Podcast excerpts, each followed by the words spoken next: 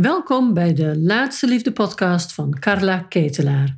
In iedere aflevering geef ik je mijn inzichten en adviezen over waarom het tot nu toe niet gelukt is en wat er nog nodig is, zodat jij ook jouw eindman of eindvrouw in je armen kunt sluiten voor die relatie die je zo graag wilt. In deze aflevering ga ik het met je hebben over wat negatieve uitspraken over mannen met jou doen. Dus vooral met wat doen ze met jezelf. Nou, gisteravond laat, ja, helemaal fout natuurlijk, zat ik nog even zo te scrollen op Facebook en uh, ik heb een aantal pagina's.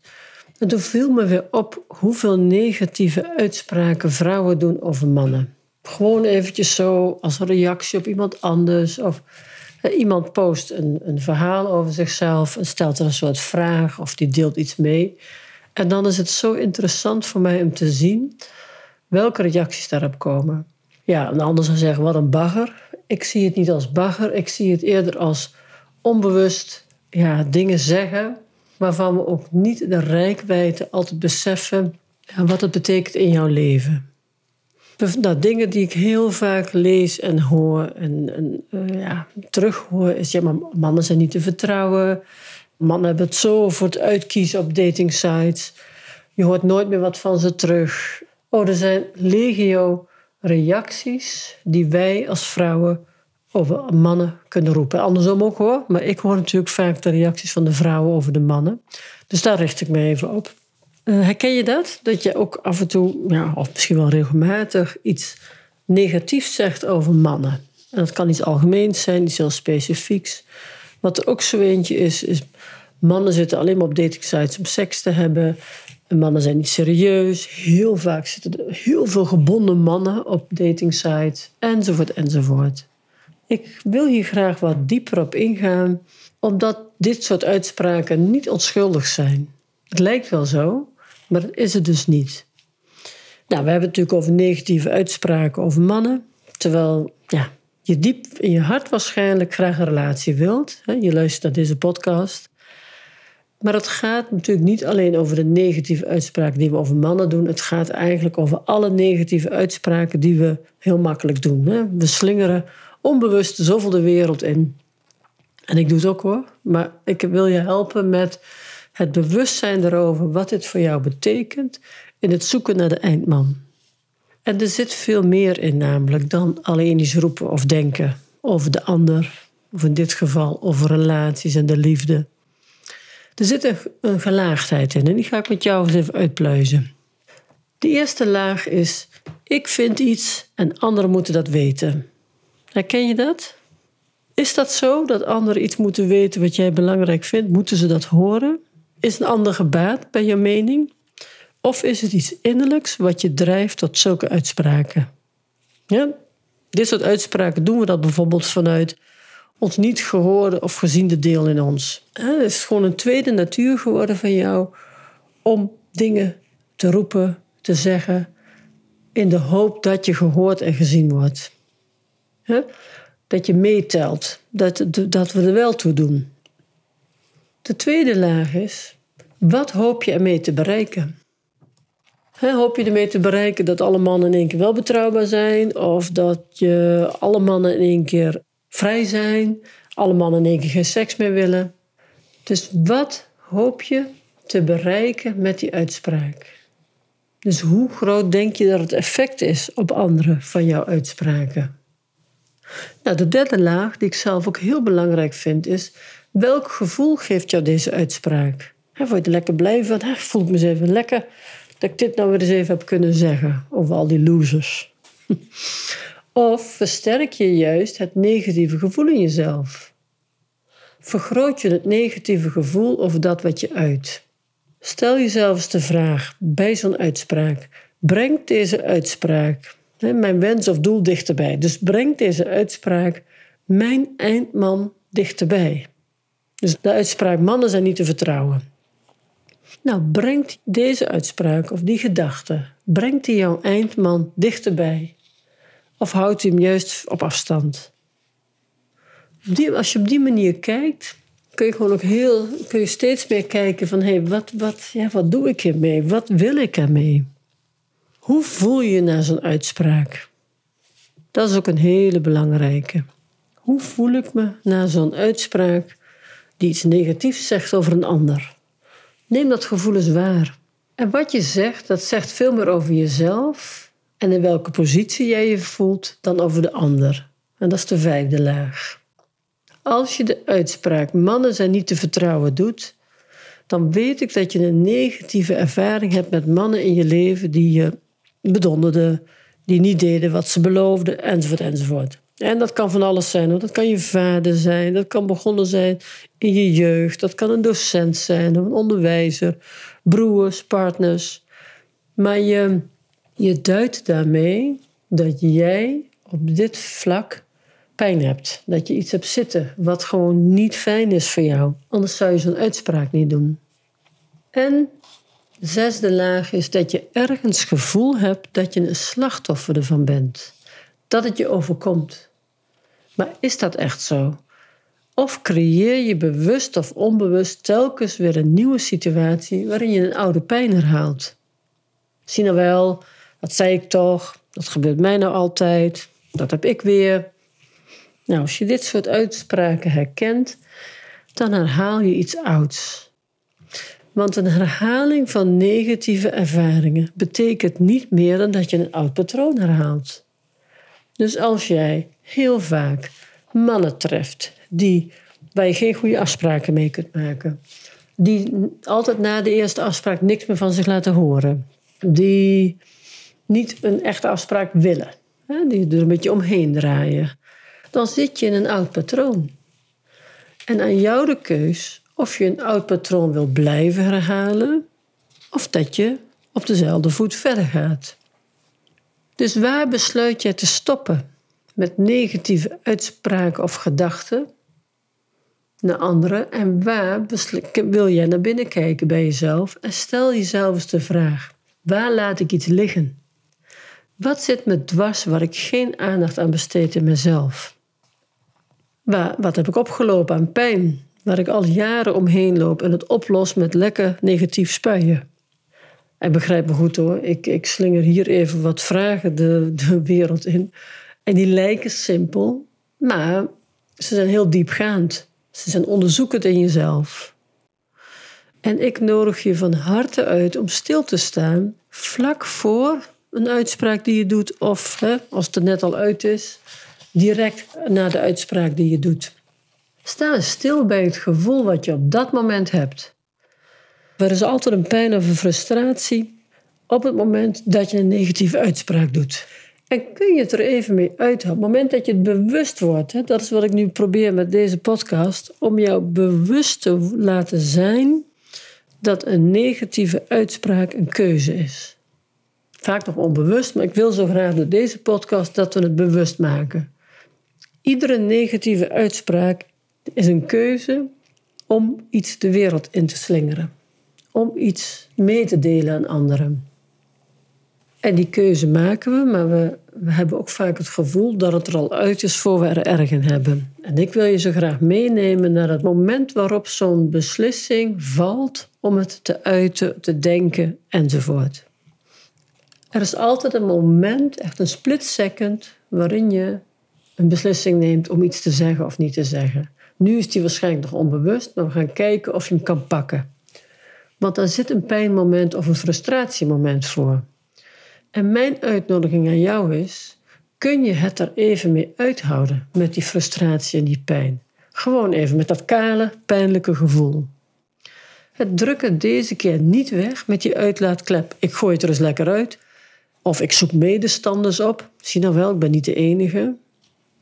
En probeer eens om daar gewoon kaal mee te zitten. natuurlijk doet het pijn soms. En natuurlijk is het gefrustreerd, maar onderzoek dat eens. Want medestanders vind je altijd. Dat zie ik in mijn Facebookgroepen vaak. Hè. Iemand roept wat en hup, er komen dan heel veel reacties op. Er wordt gereageerd door vrouwen die deze frustratie herkennen. Daarom vind je ook altijd medestanders. Want medestanders sluiten aan op dezelfde pijn van niet gehoord, niet gezien. En wat ik voel, doet er niet toe. Daar sluiten we op aan. En daarom voelt het ook al zo goed. Hè? Lekker even met elkaar praten daarover.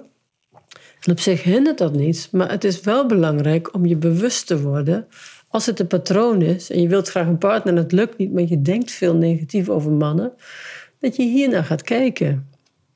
En dan proberen we gehoord te worden en steun te vinden in de buitenwereld. En dan vinden we medestanders. En dat lijkt heel fijn, dat is even een, een, een korte. Hè? Ja, het werkt gewoon niet. Of het, kort, eh, het lijkt waarschijnlijk even heel kort te werken. Dan hebben we even ons, onze narigheid gedeeld. Maar je steunt jezelf nog beter. Voor de toekomst kan je dat mooi oefenen. Door stil te staan bij je gevoel vlak voor je iets negatiefs wil zeggen. Of net nadat je al iets negatiefs gezegd hebt. Ik noem dit ook wel sociaal continent worden. Dus bewust worden van wat we laat allemaal lopen. Wat laat die wereld inlopen?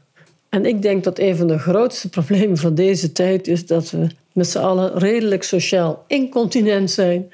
En dat zie je dus terug op social media. Mensen laten zich leeglopen op social media over frustratie, pijn, de hele bagger mag daar eruit.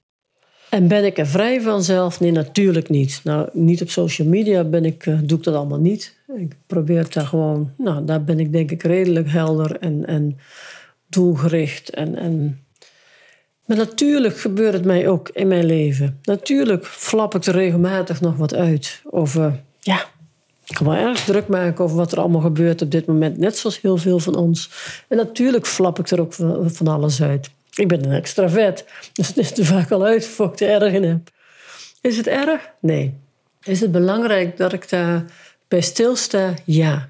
Ik vind het belangrijk.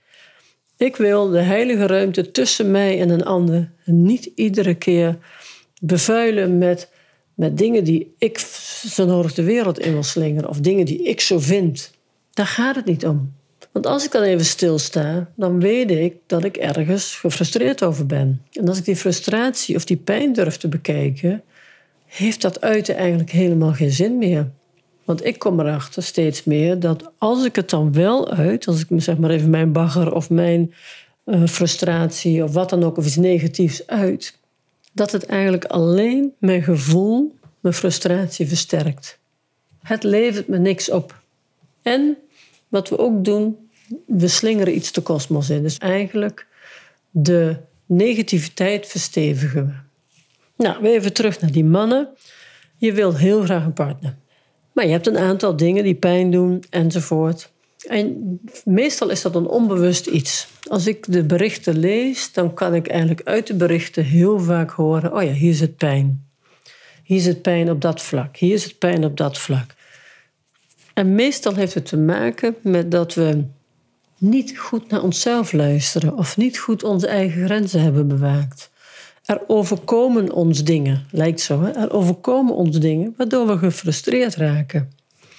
En onderzoek in jezelf. Waar laat ik iets gebeuren wat, ik niet, wat mij niet goed bevalt? En als we het over de mannen hebben, mannen en datingsites, dat vrouwen zeggen van ja, er zijn zoveel, er staan zoveel mannen op datingsites die gebonden zijn. Die willen, nou ja, vul maar in, die willen van alles, maar geen serieuze relatie. Nou, helpt jou dit naar een eindman, deze gedachte? Nee, het betekent dat je in je oude patroon zit van mannen naar je toe halen die geen serieuze relatie willen. Dus je bent eigenlijk met de onbereikbare mannen bezig. Herken je dat? Ga dan bij jezelf eens na. Wat moet ik doen om dat te veranderen?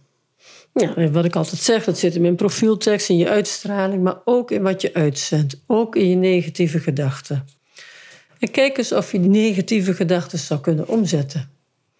Dat je in plaats van dat je zegt van uh, ach, al die mannen die een beetje voor een lol op een datingsite zitten en die echt allemaal gebonden zijn.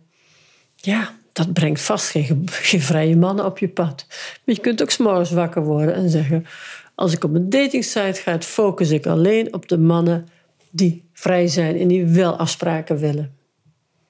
En dat zie je dat allemaal aan het begin? Nee, een terechte vraag. Dat zie je allemaal niet aan het begin. Maar dat merk je heel snel in de communicatie. Als jij op een afspraak aanstuurt en een ander trekt zich terug, dan weet je al een beetje van, oh wacht even, daar is iets. Nou, zo zijn allemaal praktische dingen waaraan je kunt herkennen of iemand wel of niet ja, past bij je oude vast in je oude wereld, zeg maar, van de niet geschikte relaties of de niet geschikte partners. Of dat je zelf echt nog iets te onderzoeken hebt in wat heb ik nog niet verwerkt, wat draag ik mee, wat uit ik eigenlijk in de wereld vrij vaak over mannen. En dat heb je nog te doen. Maak jezelf vrij. En mijn hoop voor de wereld is dat we dit met z'n allen doen.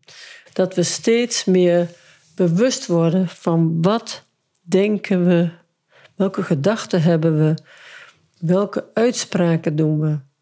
Als we allemaal een stukje bewuster zouden zijn en een stuk sociaal continenter zouden worden, ah, wat er ontspannen van. Hoe heerlijk zou het zijn en wat zou de wereld er stukjes anders uit gaan zien. Dus laten we die stap zetten met z'n allen. En als je nu luistert en je bent alleen en je wilt graag een partner, neem jezelf de komende dagen eens waar. Wat denk ik? Wat zeg ik? Welke medestanders zoek ik? Welk verhaal herhaal ik zo vaak? En wat brengt het me? Wat brengt het me echt? Het is fantastisch hoor, sinds ik hiermee bezig ben om sociaal continent te worden, ben ik eigenlijk vrolijker, blijer. Ik laat dingen van me afzakken. Ik denk, oh, waar maak ik me druk over? We kunnen de wereld niet veranderen. We kunnen in onze kleine omgeving kunnen we de dingen anders doen. Niet dat we ons van de dingen af moeten trekken, maar als we het, de wereld willen helpen, doe dan je kleine stappen die mogelijk zijn. We hoeven niet allemaal op die barricades. Maar ga beslissingen nemen die voor jou passen om de wereld te veranderen. Alle veranderingen beginnen klein. En laten we starten met onze negatieve gedachten, meningen. Wat slingeren we de wereld in? Eens te onderzoeken. Nou, ik wens je een mooie dag. Ben je nu geïnteresseerd en geïnspireerd door mijn verhaal? En denk je, ik wil wel eens weten wat ze precies bedoelt. En uh, kijken of ik ook medestanders heb. En of ik me ook herken in, de, in allerlei uitspraken die gedaan worden over mannen. Dat kan. Ik heb een Facebookgroep, twee aparte Facebookgroepen. Eentje voor mannen, eentje voor vrouwen. Daar kun je aan deelnemen. Zorg wel dat je de vragen antwoordt om lid te worden. En vooral ook dat je een helder herkenbare profielfoto hebt. Zonder herkenbare foto kunnen we je helaas niet toelaten. Wil je kijken bij de vrouwen? Die groep heet Vragen van single vrouwen over de liefde en daten. En de groep van mannen, waar mannen dus een lid kunnen worden, is Vragen van single mannen over de liefde en daten. Ik zou zeggen, doe er je voordeel mee. Op die Facebookgroepen reageren we regelmatig. Dan reageren we eigenlijk ook met een tegenreactie, met een bewustzijnsreactie over wat zeg je nu werkelijk. Ik zou zeggen, blijf geloven in de liefde, hou het positief en op naar die eindman of eindvrouw.